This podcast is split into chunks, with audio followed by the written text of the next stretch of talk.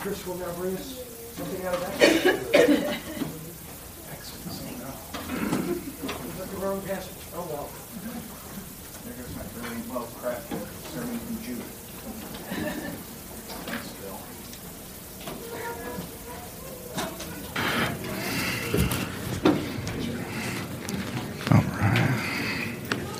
I could survive. All right, awesome. So, caller ID is a a powerful tool. Um, maybe like me, you are old enough to remember those dark days before it was actually a thing. Um, that that sort of wild west cowboy era where the phone rang, you pick it up, and you had no idea what was going to happen. Um, and and that's interesting to me because as I think about it, caller ID is essentially a negative function. And, and just by that I mean, you know, we like we like knowing what we're going to get before we pick up the phone, and we didn't we didn't need caller ID to answer the phone. We needed caller ID to know when not to answer the phone. Um, you hear ringing and you look and oh, it's mom. Do I really have an hour to hear about her arthritis? Again, uh, no. Let it keep ringing. Thank you, caller ID. Um, and, and, now, in the, in the even more modern age, we have the option of assigning a unique ringtone to that special person. You, you, you all have one. Um, so that when it rings, it's like, oh, I don't even need to, to take the phone in my pocket to know I ain't going to answer it. Uh, so it's, it's this, this great convenient thing. We like the option, having the option of knowing what we're going to get when the phone rings. And the, this, this then is as we transition into a, more thoughtful place is what do we do when we hear the sound of God calling? That's, that's sort of our, our, our question for today. Um, so, so we are continuing our groundbreaking, award-winning, loved by critics in the Common Man Alike series in the book of Exodus, uh, and we're in chapter four, and we'll be looking at verses one through seventeen.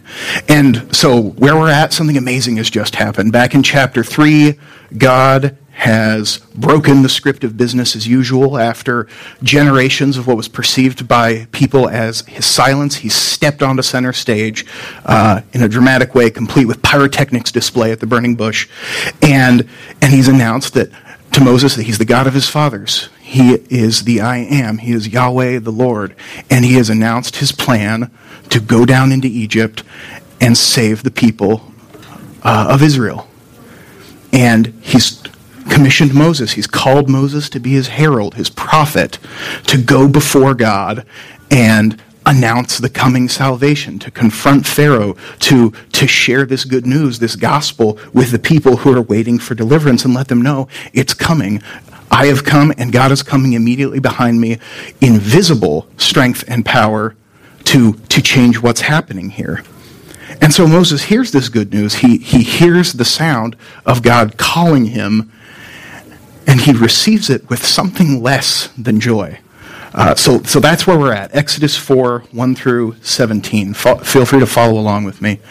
Uh, then Moses answered, But behold, they will not believe me or listen to my voice, for they will say, The Lord did not appear to you. The Lord said to him, What is that in your hand? And he said, A staff. And he said, Throw it on the ground. So he threw it on the ground, and it became a serpent, and Moses ran from it. But the Lord said to Moses, Put out your hand and catch it by the tail. So he put out his hand and caught it by the tail, and it became a staff in his hand, that they may believe that the Lord, the God of their fathers, the God of Abraham, the God of Isaac, and the God of Jacob, has appeared to you. Again, the Lord said to him, Put your hand inside your cloak. And he put his hand inside his cloak, and when he took it out, behold, his hand was leprous like snow. Then God said, Put your hand back inside your cloak. So he put his hand back inside his cloak, and when he took it out, behold, it was restored, like the rest of his flesh. If they will not believe you, God said, or listen to the first sign, they may believe the latter sign. If they will not believe even these two signs or listen to your voice, you shall take some water from the Nile and pour it on the dry ground, and the water that you shall take from the Nile will become blood on the dry ground. But Moses said to the Lord, O my Lord, I am not eloquent either in the past or since you have spoken to your servant, but I am slow of speech and of tongue. And the Lord said to him, Who has made man's mouth? Who makes him mute or deaf or seeing or blind? Is it not I, the Lord? Now therefore go, and I will be with your mouth and teach you what you shall speak. But he said, Oh, my Lord, please send someone else. Then the anger of the Lord was kindled against Moses, and he said, Is there not Aaron, your brother, the Levite? I know that he can speak well. Behold, he is coming out to meet you. And when he sees you, he will be glad in his heart. You shall speak to him and put the words in his mouth. And I will be with your mouth and with his mouth, and will teach you both what to do. He shall speak for you to the people, and he shall be your mouth, and you shall be as God to him. And take in your hand this staff with which you shall do the signs. That is God's word for us today. We, we can answer the call of God on our lives, not because we are sufficient for the task, but because the one who has called us is. That, that, is our, that is our big idea for the day. We can answer the call of God in our lives, not because we are sufficient for the task, but because the one who called us is. Uh, and I don't say that lightly. I, I can't say that lightly, um, in part just because as I was typing this up a couple nights ago, as I hit the, the period on that sentence, I had to stop because I felt like a fraud. Um, I, I had to ask myself, okay, I've written this. Do I believe it? Do, do, am I living it? Does it, does it feel true to me in this moment? Um, See, because I was actually writing this at 7 a.m. I say some night because it was a night that never really ended and ended up bleeding into 7 a.m. And, and in part, I couldn't sleep that night, um, mostly due to, to bad caffeine choices, but, but in, in no small part due to um, just this tape running in my head that wouldn't stop, uh, kind of playing the greatest hits of, of my personal fears and failures. And and I felt like a first class liar typing those words because, call of God or not, sufficiency of God or not, I didn't feel terribly sufficient to the task that lay before me, whether it was writing this message, whether it was dealing with the tomorrow that was actually already upon me, whether it was being a husband or father, any of it. I, I, I wasn't feeling sufficient to be an adult. Um,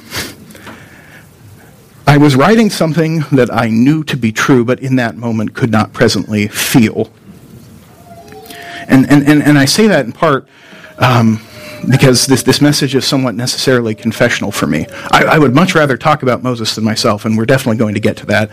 Um, but, but this topic nature compels me to make it a little personal because hearing the, the sound of God calling is always a personal thing, whether it's to me, whether it's to you, whether to Moses. Um, because when we hear that voice, there's no escaping the personal element. It's just you, God, and this sudden crippling awareness of, of the nearly limitless number of your own inadequacies. God called Moses to announce the news that salvation was coming, and Moses resists he, he responds with three protests of increasing emotional honesty. Uh, he, he, they won't believe me. I'm not the guy for the job. And ultimately, God, please just send somebody else. So let's look at that. Let's, how does that play out? How does God respond? So, you know, for some context, remember our, our, our verse, chapter 4, it's opening up mid action. We're, we're still in the scene set by chapter 3. We're still standing barefoot on the slopes of Mount Horeb, made holy by the presence of God. Moses is still standing before the burning bush. And, and he's received this calling, this commission from God. And so, what I see, the first thing that happens is that in Moses, a deep, infected, unhealed 40 year old wound rises to the top. Verse 1 They will not believe me or listen to my voice, for they will say, The Lord did not appear to you. These are the people who rejected him once before. Uh, undimmed by time, the voice of failures past still mocks. Who made you a prince and a judge over us? Why would they believe him? Why would anybody believe him? Now, God's already told Moses, I will be with you. And, and before you know it, you're going to be back on this mountain. And instead of leading your father in law's sheep, you're going to be leading your people, and here you will worship. And God has already reassured Moses. He's told them, he's told him how this is going to play out. You'll go to the Israelites and they'll believe you. You'll go to Pharaoh and he won't. And he will not let this people go unless compelled by a mighty hand. So that's what's going to happen. And Moses, 80 years old, half his life in exile, uh, dirty from the desert, looking every bit the part of the poor semi nomadic shepherd that he is, says, They won't believe me. And instead of telling Moses, Hey, I've already assured you, suck it up, buttercup, uh, God looks at this shepherd who used to be somebody and, and, and asks him, What's that in your hand? It's a staff. It's a, it's a piece of wood. It's a stick in the hand of a shepherd. It's the most normal thing in the world. And the Lord of all creation takes the normal and proceeds to do the impossible with it. A stick becomes a snake, the human body becomes stricken and made well. And, and God says, and if they don't believe that, there's more coming. There's a, a teaser trailer, if you will, for the first plague that will pour out against Egypt. Moses has this, this deep seated doubt of himself. And, and, let's be honest, it's not necessarily an inaccurate one. Uh, he, he's bringing an unbelievable message to people that he knows from experience don't particularly like or trust him if they remember him at all. What could possibly authenticate the task with which he has been entrusted? Only God. Moses has, has run the numbers, he's assessed the situation. And he's concluded rightly, based off the human evidence, that no one's going to believe this. But he's forgotten that the voice he hears calling him is, is the same voice that once said, Let there be light, and there was. The, the, the, voice calling him to service, to obedience, to this ministry of proclamation is the same voice that one day will, will command the grave to give up its dead, and at the sound of that voice, it will. He's talking to God, and, and our our definitions of what is possible require immediate reevaluation in light of that context. God is extremely merciful to Moses. Um, that God's patience throughout this entire discourse um, strikes me very profoundly. He shows Moses signs that authenticate the message. And, and it's interesting because this is done in the context during a conversation about convincing the Israelites, but God's showing them to Moses now, almost like Moses is just one more Israelite in need of some convincing.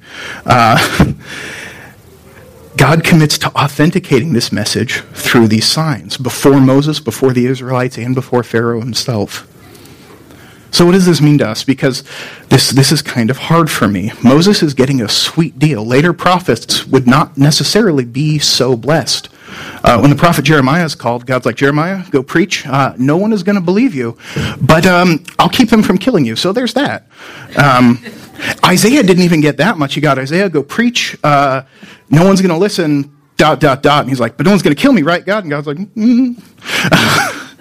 so, and, and Moses gets a, a miracle stick. I would be very, very uh, upset. So, those of us who are Christians share in a common call uh, we all have unique calls on our life, but they're, they're, we share numerous callings in common, and, and one of those is to share that good news, which in part is what made us Christians when we first received it. And so when we consider that calling, I, I have to ask are we in turn paralyzed by that same objection, that same unhealed, festering wound of self doubt in ourselves? They will not believe me or listen to my voice. Because if I were Isaiah, like after getting that call, being familiar with, with Moses' situation, next time I prayed, I'd just be holding a staff all super subtly, you know, and be like, hey, God, not doing much, just chilling with my staff here. Is there anything you want to do with it? Um, because that's the first place my, my mind goes. Where's my miracle stick? God, you want me to, you want me to share the good news? You want me to preach? You want me to go out and be your herald? Where's my miracle stick? Because if I had that, well, then I could do something. If I had that, I could go from Isaiah's job, preaching to a bunch of people who won't listen and will most likely kill you, to Moses' job and get to go out in power immediately before God comes in even more power and come out of the whole deal smelling like roses. If only God would attest to the truth of his message. That's the first place my heart goes. And there's so many problems with that line of thinking. Um, I think the biggest one because if, if we as Christians have doubts about whether God has authenticated his gospel, has, has attested to it by miraculous acts of power, if, if we have doubts about that, we're forgetting that, that tiny little thing that, that uh, gets repeated in the gospel so often that we call the resurrection. That, that God has that, that, that definable, historically attested moment when the Father authenticated, authenticated the claims of the man Jesus of Nazareth, Nazareth to be as advertised, God incarnate himself. Because no one in the ancient world knew what to do with the fact that the crucified rabbi's body was missing. Nobody knew what to do with the literally hundreds of people who said, I've seen and I've interacted with the risen Jesus. And no one knew what to do with the fact that no matter how you imprisoned, how you persecuted, how you tortured, how you executed these people, they did not change the story. And, and if we and if we have doubts about whether God will continue to authenticate his message, if we're like, well, yeah, but that was so long ago, if, if we have doubts about God's continuing authentication, we've forgotten John 16, where Jesus spells out some of what the Holy Spirit's job will be in what was then the coming age. That's, that's our age. That's now. And, and he says that the Holy Spirit is going to convict the world concerning sin, righteousness, and judgment. Uh, God's, God's authentication continues. And if we think, and at the core of that, if we think God just pouring on more miracles would change something somehow, Exodus itself corrects us here. Because God just told Moses in chapter 3, you're going to give this message, the Israelites will believe you, but Pharaoh won't. And he never will, and he will never change and will never let your people go unless somebody makes him. Moses does have a miracle stick. Lucky him. That's awesome. That's a good thing. And it is going to help convince some people, but not everybody. The same signs and wonders will play out before different crowds, and some will repent and believe, and others will be unmoved, unimpressed, and remain mired in the black depths of unbelief.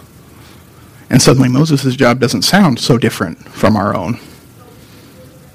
Jesus performed signs and wonders with, with a regularity and power that, that would make even Moses blush, and he had some good ones.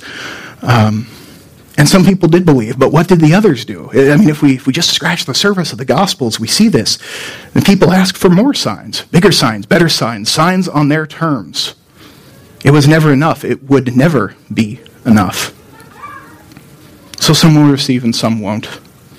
Do we expect a different or a better reception than Moses or, or even our Lord himself? God is sufficient to authenticate his message. And he knows who his sheep are and he knows who he's claimed as his own.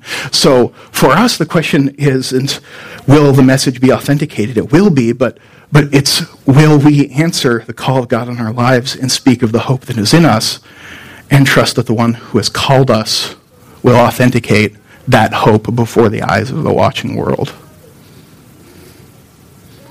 So Moses is, is given this great reassurance by God. Don't worry, the ones you're worried about, the Israelites, they'll believe you. And what's interesting is that, that it doesn't end there. That doesn't solve Moses' problem. Now, like I said, I, I think at its core, even this first objection was very personal. It came from a place of, of deep self doubt. But what was interesting is that it was expressed in a very external manner. They won't believe me. They won't think you sent me. It's kind of like when you don't want to go to whatever thing. You don't say, I don't want to go to the thing. You say, ah, you know, my kids are tired. They won't like it, so no. And then if the person inviting you is like, oh, I'll watch your kids, no big deal. You're like, oh. and the car's broken, so no, can't do it. Um, we get closer, we go further inward, and digging, we dig deeper toward the deeper objection. Because God reassures Moses about the external, and the next deeper level is unmasked. Uh, verse 10 Oh, my Lord, I am not eloquent either in the past or since you have spoken to your servant, but I am slow of speech and tongue. Because God could fix Moses' exterior circumstances, but Moses was still stuck being Moses. The man in the mirror was still the man in the mirror. some scholars think Moses struggled with a stutter, um, and, and that's possible. Um, some think he may have, you know, been worried that his, his grasp of the uh, Egyptian language had lapsed over 40 years. But you know, whatever it might have been, I don't, I don't think we even need to go there to understand this just because uh, I think we all know how it doesn't take much to get our doubts and insecurities up and running. We don't need anything so, so truly uh, impedimenting as, as a stutter or something else in order to get us saying, I am not the guy for the job, I'm not eloquent, I can't do this. Um, I, I, might have mentioned this before, so I'm sorry if I'm recycling, but it just it seemed appropriate. I, a comedian once observed that they did a study of, of what people feared, what people were scared of, and and the number one response for Americans was they were afraid of public speaking. Um, number two was death. And so the comedian made the connection. So at a funeral, statistically speaking, most people would rather be in the box than giving the eulogy. Uh, which is interesting. And, and, apparently Moses was, was there right with us. Um, because even when we, we let go and we say, God's got the externals, Jesus take the wheel, uh, um, people who are going to receive our words, how they're going to receive them, and the rest of the Holy Spirit's job. But even if we get there, we still have a part to play. We still have to speak those words. And our personal inabilities and inadequacies are never stronger than in that moment. When the excuse of exterior concerns and challenges are stripped away, because then there's nothing left to point to as the problem. It's, just, it's not that guy, it's not that guy, it's not the system, it's not the woman who done you wrong. It's just you looking in the mirror, faced with the terrible convicting sound of God calling and you knowing you're not up to it. The, harvest might be ripe, Lord, but if you give me a scythe, I'm just going to put somebody's eye out. So, no. Um, the, the world is full of people who have some clue what they're doing uh, you've got the wrong guy. I can't do this. There are people who have a track record of holiness or competence or success or something, and here you are wasting your time on me. God, I'm not entirely convinced you know what you're doing. D- does that sound like anything you've ever thought, felt, or said to yourself? Is that something you've prayed? God says to Moses, Moses, who made man's mouth, who makes him mute or deaf or seeing or blind, is it not I, the Lord? And he follows this up. He says, Moses, I'm with you. I will teach you what to speak.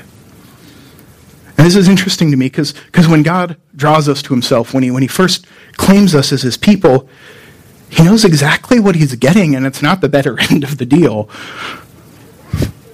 He, He's called people who are selfish, who are lazy, people who are beaten down by anxiety and depression, people who are violent and lustful and disobedient and proud, and that is just me.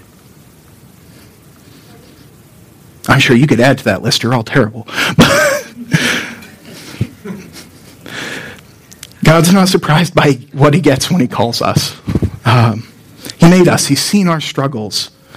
And he's read the transcript of every tape we've ever played in our head that tells us we're insufficient. And, and whatever physical or cultural handicaps we enter the game with, whether that is a stutter or an introverted personality or, or not feeling smart enough to memorize all the arguments and counter arguments about faith and belief or, or, um, or if you're a white dude and called to ministry and they're all like, ah, you know, we could really use some Hispanic or, or, native ministers to reach this group or that group. And you're like, sorry, I'll try harder next time. Um, getting a little. uh, whatever it is, God knows who you were, who you are when He calls you. And I don't think He makes mistakes. And it's interesting. Uh, because you know when, when we want to reassure people sometimes the implication maybe not intended but the implication is well you know you can't do this but don't worry god will will fix it um, and i don't think we see that here because moses says he's never been eloquent and he's not any more eloquent since god started talking to him god didn't fix moses um, immediately and dramatically in one fell swoop when he called him you couldn't do it i'm here now i'm calling you boom uh, you're Cicero right now. You're, you're this amazing speaker. That doesn't happen.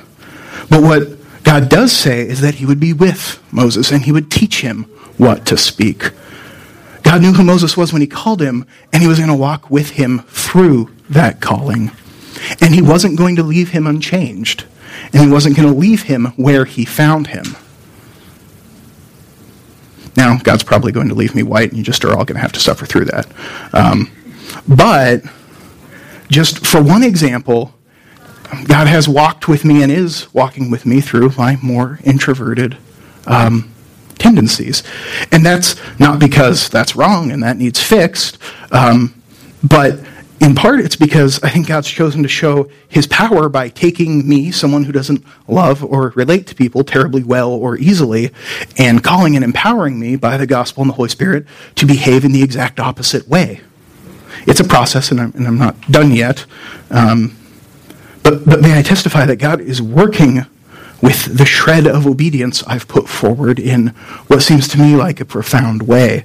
And so that's, that's why I can, I can kind of piggyback with Paul and say that whatever good thing I have, whatever I'm not doing terribly, that treasure is held in a jar of clay. Uh, and that that shows that the power belongs not to me, but to God. God called in this chapter an ineloquent man to speak for him. Uh, in, in, pa- in, the past, in Genesis, God called a barren woman to be the mother of nations. Uh, in the days that follow from our section here, God will call a captive to call out kings. And so, who is he calling here today that is insufficient to the task that is set before them? The answer remains the same. The, the, response from God doesn't change. When, when we bring that insufficiency before Him, the question is who made man's mouth? God knows that you're not bringing much to the table. It, if, if you're a believer, it wasn't because of your accomplishments that God saved you. It was by grace, and it won't be by your accomplishments that you'll answer the call of God on your life. That too is a work of God. That too is a work of grace. So now, twice Moses has objected, and twice God has steered Moses' attention to God rather than to his circumstances or his inadequacies. And another excuse is stripped away, and one final layer remains disobedience, unbelief. Verse 13, Oh my Lord, please send someone else and we come to the heart of it. Uh, I believe Moses legitimately concluded that the Israelites wouldn't believe him.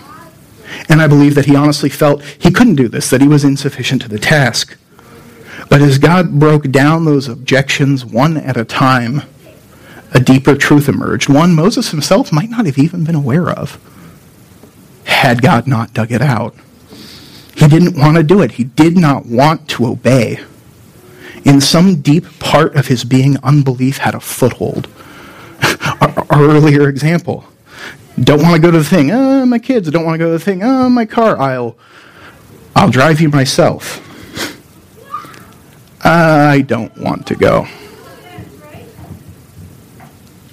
I never did. And, and the kids in the car might have been true, but they were never the whole story. And take them away, and the true story comes out.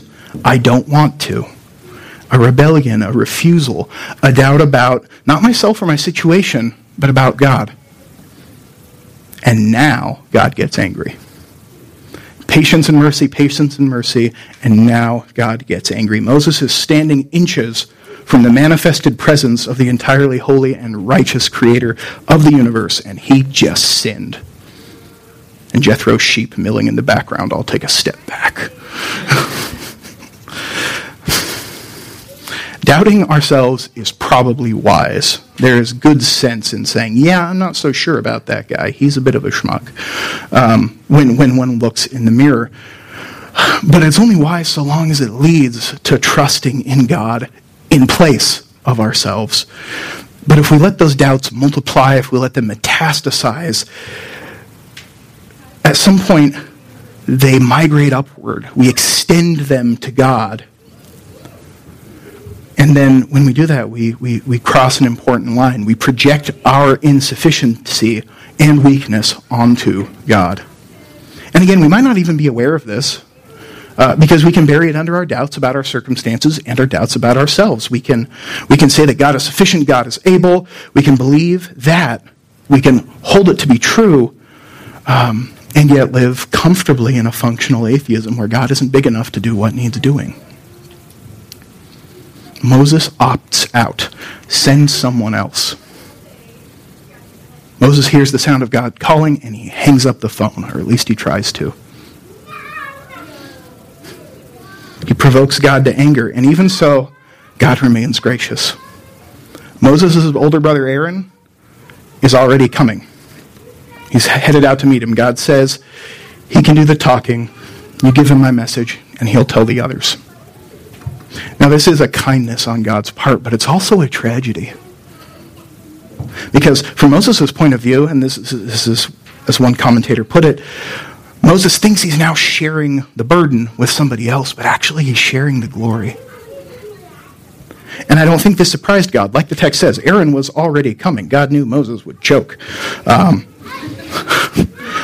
but Moses asked for and received a diminished stewardship in God's kingdom. He asked God to some, send someone else, and in part, God did. God's purpose wasn't thwarted, it, it, it couldn't be. But Moses' disobedience here angered God, diminished his own blessings, and was exactly what he asked for. When, when God called me to preach, I was disobedient. Um, I've, I've shared that with you before. There was no getting around it coming to this passage as we did. Um, I, I cited my inadequacies and impediments to God like he didn't know them already. And I left it there. I buried it under the convenient excuse of my insufficiency, which was true, but it wasn't the whole truth. And one day God dug it up. He dug it out and he left me face to face with the sad, sinful, kind of pathetic core at the root of it disobedience, unbelief, doubt about what God can do. And in the fullness of time, I was, I was convicted and compelled by the Spirit to repent and become obedient. And because of that, I stand here today, still entirely insufficient, um, but called to this moment by the one who is sufficient. Our circumstances will not stop God. Our personal weaknesses and quirks will not stop God. And even our disobedience won't, though it may affect the scope of our service and the joy that we have in it. Uh, we sang a little earlier this morning that uh, Jesus' face was set. And, and that's in reference to a part of the scripture where Jesus is riding to Jerusalem, uh, knowing what's going to happen there, knowing that he is going to, to die. And despite that, knowing what would happen, having opportunities to turn away, his face remained set toward Jerusalem. And we read in, in Luke 19 that, that when he rode into to Jerusalem before the Passover, the crowds cheered, uh, in part because they thought he was going to come and conquer, he was going to change things. And, and they were half right. And it was proper that they cheered the triumphal entry of their rightful king, their, their conquering Messiah, who, whether they knew it or not, was riding into that city to defeat death and hell itself for them and at the cost of his own life. And the part that is most interesting to me is that when, when the Pharisees, when the religious leaders at the time heard this ruckus, this ballyhoo being raised by all the people cheering, they come to Jesus and, and they try to get him to get the crowd to quiet down. Um, most likely because uh, if the Romans heard the racket, they'd come out and just start killing people on the off chance it was a rebellion or an insurrection or something. The Romans were very proactive that way. Um, and Jesus' response was like so often, kind of something else. He said, I tell you, if these were silent, speaking of the crowd, if these were silent, the very stones would cry out. If every man, woman, and child on earth disobeyed God and stayed silent in their place, the cobbles in the streets and the slabs on the walls would have cheered the Son of God riding out to save the world. God does not need our obedience to save the world. The obedience of Christ did that admirably. But if we claim Christ as our Savior, will we provoke God to anger by being disobedient? when we hear him calling us, calling us to take up our crosses and follow the Christ that we claim for ourselves. And we do this not, not because we can rely on ourselves to do so, but because we have faith and trust in the one that we are following, in the one who called us. Uh, sometime I, I, would encourage you um, to read that section we read earlier in John 12 again, John 27 and forward. I think we read through 32. Read through 50. Go to the end of the chapter. Um,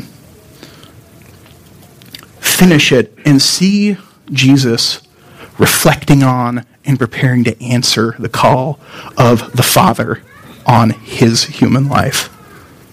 Uh, dealing with exactly the things we face unbelief, even in the face of, of miracles, uh, the duty to faithfully deliver the message of the gospel. Sp- spend some time there, reflect on that. Will we be believed? I don't know, but I believe in Christ. Will uh, are we good enough? No, but but Christ is. Will we obey? That question remains. One day, one way or another, every knee will bow and every tongue will confess that Jesus is Lord to the glory of God the Father. Philippians tells us that. But I pray that, that when that day comes, God will find us, at the very least, already there, already kneeling, already confessing. My brothers and sisters, do you hear the sound of God calling? I hope that as you've heard my words today, you did not just hear some guy filling the air with some thoughts he had about some stuff he read, um, but that you've, that you've heard beyond it, that you've supernaturally seen beyond me and been pricked in the conscience by the Holy Spirit, convicting you, confronting you, digging up whatever is at the core of any unbelief that you might hold. Where is God calling you? Because He is, one way or another, everybody in this room, God is calling to you somewhere. I am convinced of that. Is He calling you to preach like He did me? Is He calling you to serve? Is He calling you to give even though you never have enough? Is He calling you to rest in His grace and not on your works? Is he calling you to forgive somebody you don't want to? Is he calling you to himself? Is he calling you to repentance and faith in Christ? Because the situation is the same in every case. The externals are stacked against you, the internals are no better. But you can answer that call of God on your life, whatever it is, not because you are sufficient, but because He is. So may I, may I exhort you, may I encourage you, may, may I, in love, call you out. Repent of your unbelief, however big, however small, however deeply you've buried it. Whether that's, a, that's letting go of a petty grievance or, or being reconciled to God Himself by the blood of Jesus. Or anything in between, wherever you are at, wherever God is calling you, hear Him hear the sound of God calling and answer. And, and I pray, let it be in the pattern of Isaiah uh, rather than Moses at this moment, and answering the affirmative, Lord, here I am, send me. Let's pray. God the Father, you have brought us to this place, into your presence by the power of your Holy Spirit, you have drawn us one to another for your purposes. God, let us not go away from your calling unchanged. Let us not go away from, the, from what you would have for our lives. Let us not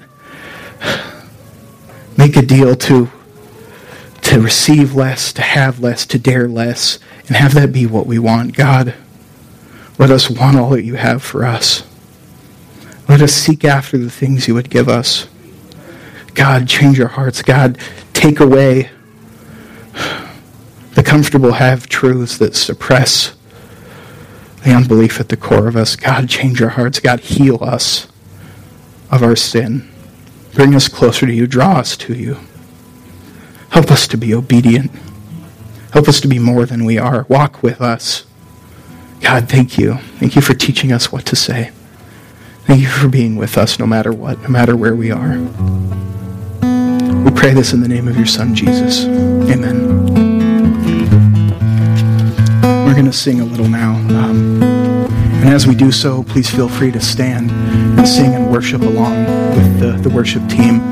Um, but, don't let the music, don't let the words distract you if you need to do business with God, and I pray that you do. I pray that there is a prayer you need to say, a response you need to have, a, a reflection uh, that needs to take place.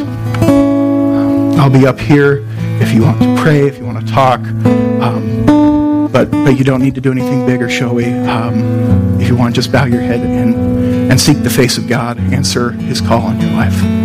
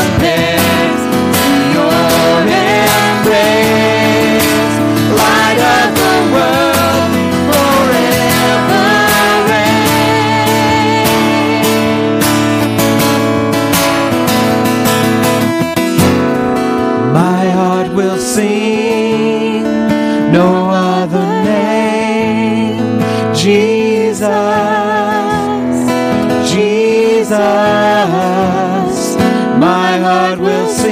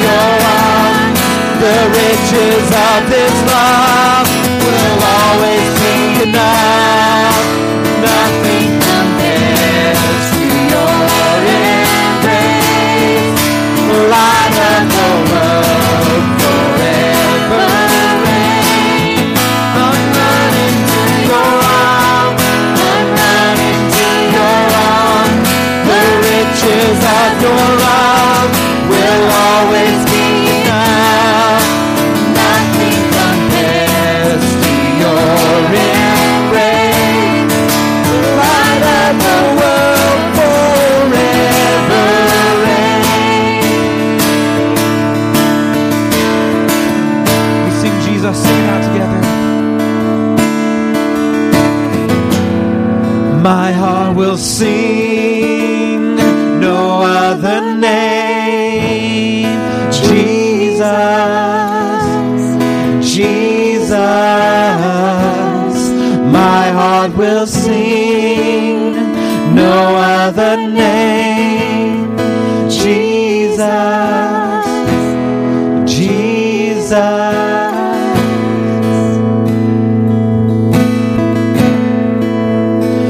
Father, we just thank you so much for uh, the the saving grace that we find in Christ alone. We thank you so much that you are faithful, uh, that you are strong even when we are not, that you're good when we are not, uh, that we can trust you to be sufficient in all of our insufficiencies.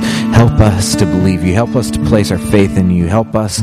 Um, to, to believe you when you call and when you say that my grace is sufficient for you. Um, Father, uh, we thank you for uh, how you call us and how you create us. And um, I just ask that you would give us more grace to trust the one who made the mouth. Um, we love you, and it's in your name we pray. Amen. You can have a seat. Uh, so, just wanted to uh, share with you a couple of things before we head out. Just a couple of quick reminders, and then uh, we'll take some time to pray for each other. Um, so, they'll be running through on the screen because uh, my brain doesn't always work to remember them. So, uh, first off, is that uh, today we're having a welcome back for a quick visit, Michael potluck. that's a long title, but that's what we're going with. So, so join us today after the service. We'll be meeting over at the Johnsons. so, do you want us to wait until 12:30 or do you want us to immediately show up and annoy you a- after the service? Want to immediately show up and annoy um, just be prepared to be put to work. Awesome. Okay, so you yeah, so you heard the words. If you want to come at 12:30 or, or 1, then you can kick back and relax, but if you're ready to work, then uh, come as soon as you would like. So anyways, uh, talk to Cheryl if you need any more details uh, about food and that kind of stuff too. Um, so yeah, make sure and join us uh, for that to, to celebrate uh, uh, with the Johnsons. Michael being back for a little bit to visit. Um, so 26th, the next Sunday after church, we're going to be having the Pinewood Derby race, and so uh, we have a huge responsibility to defeat and destroy and embarrass Terrace Heights with the speed of our vehicles. And so uh, please show up and uh, work hard on your cars this week uh, to make sure and show how dominant we are in uh, in Pinewood Derby building. Um, now they do have Jeff Davis representing there, and he has this gigantic workshop, and he's been training and building Pinewood Derby cars for a long time. So we have our work cut out for us. uh, so make sure if if you can. Um, I'm not sure about the details about soup, and so you'll want to talk to Courtney about if we're supposed to bring stuff. But uh, yeah, uh, that's for our kids, and there is an adult heat, as I've been reminded every week. So. Um, adults make sure and be working on your Pinewood Derbies too. Um, so a couple other things just as reminders. We are meeting at the Johnson's house on Wednesdays for youth group. And so, um, teenagers, I encourage you to invite friends now. We've been talking about, uh, uh, how we're going to do this thing. And so now is time to say, Hey, uh, you should come with me. We're doing this cool thing on Wednesday night at, um, at, uh, my house or my friend's house or whatever you, uh, pertains to you. So, um, so make sure to invite people, and we'll be meeting together on Wednesdays. Um, also, on Thursday nights, we have, excuse me. Or sorry, Thursday afternoons after school at Moxee Elementary. We have the Good News Club. And so I want to remind you if you are available to help out with that, we still need more adults. And so talk to Bill Spring. Um, you can also ask, ask Nikki. She helps out with that some too. And so make sure you can find out more information from the two of them about how you can get involved in Good News Club. And so if you're available uh, Thursday afternoons, 3.30 when school gets out, we desperately need your help and uh, participation. So, um, I believe that leads us, yes, to our verse of the week. And so, um, of course, uh, Chris mentioned this verse while uh, during his sermon,